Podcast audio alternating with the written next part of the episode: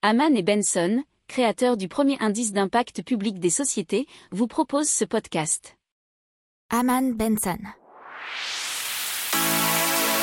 Le journal des stratèges. Donc les ventes en ligne qui ont bondi de 15% sur l'année euh, pour atteindre les 29 milliards d'euros en France. C'est 4 milliards de plus que l'année dernière selon la FEVAD, la Fédération du e-commerce et de la vente à distance.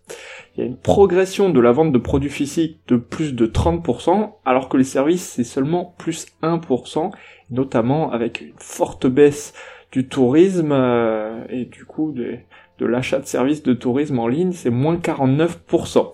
Il y a eu pas mal de créations de, sites internet, notamment de sites marchands, avec plus 12% sur les trois premiers mois de l'année, euh, comparé à la même période en 2020. Et ça fait à peu près 18 000 sites supplémentaires, ce qui est pas mal. Et euh, en ce qui concerne les marketplaces, les ventes euh, ont augmenté de 44%.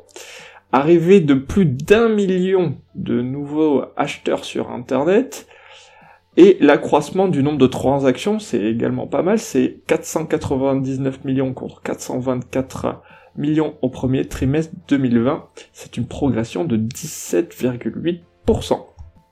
N'oubliez pas de vous abonner au podcast, mais pourquoi pas aussi à notre newsletter La lettre des stratèges qui est gratuite, vous en trouverez dans les infos de l'émission, mais aussi sur notre site internet Aman Benson Stratégie, rubrique média La lettre des stratèges.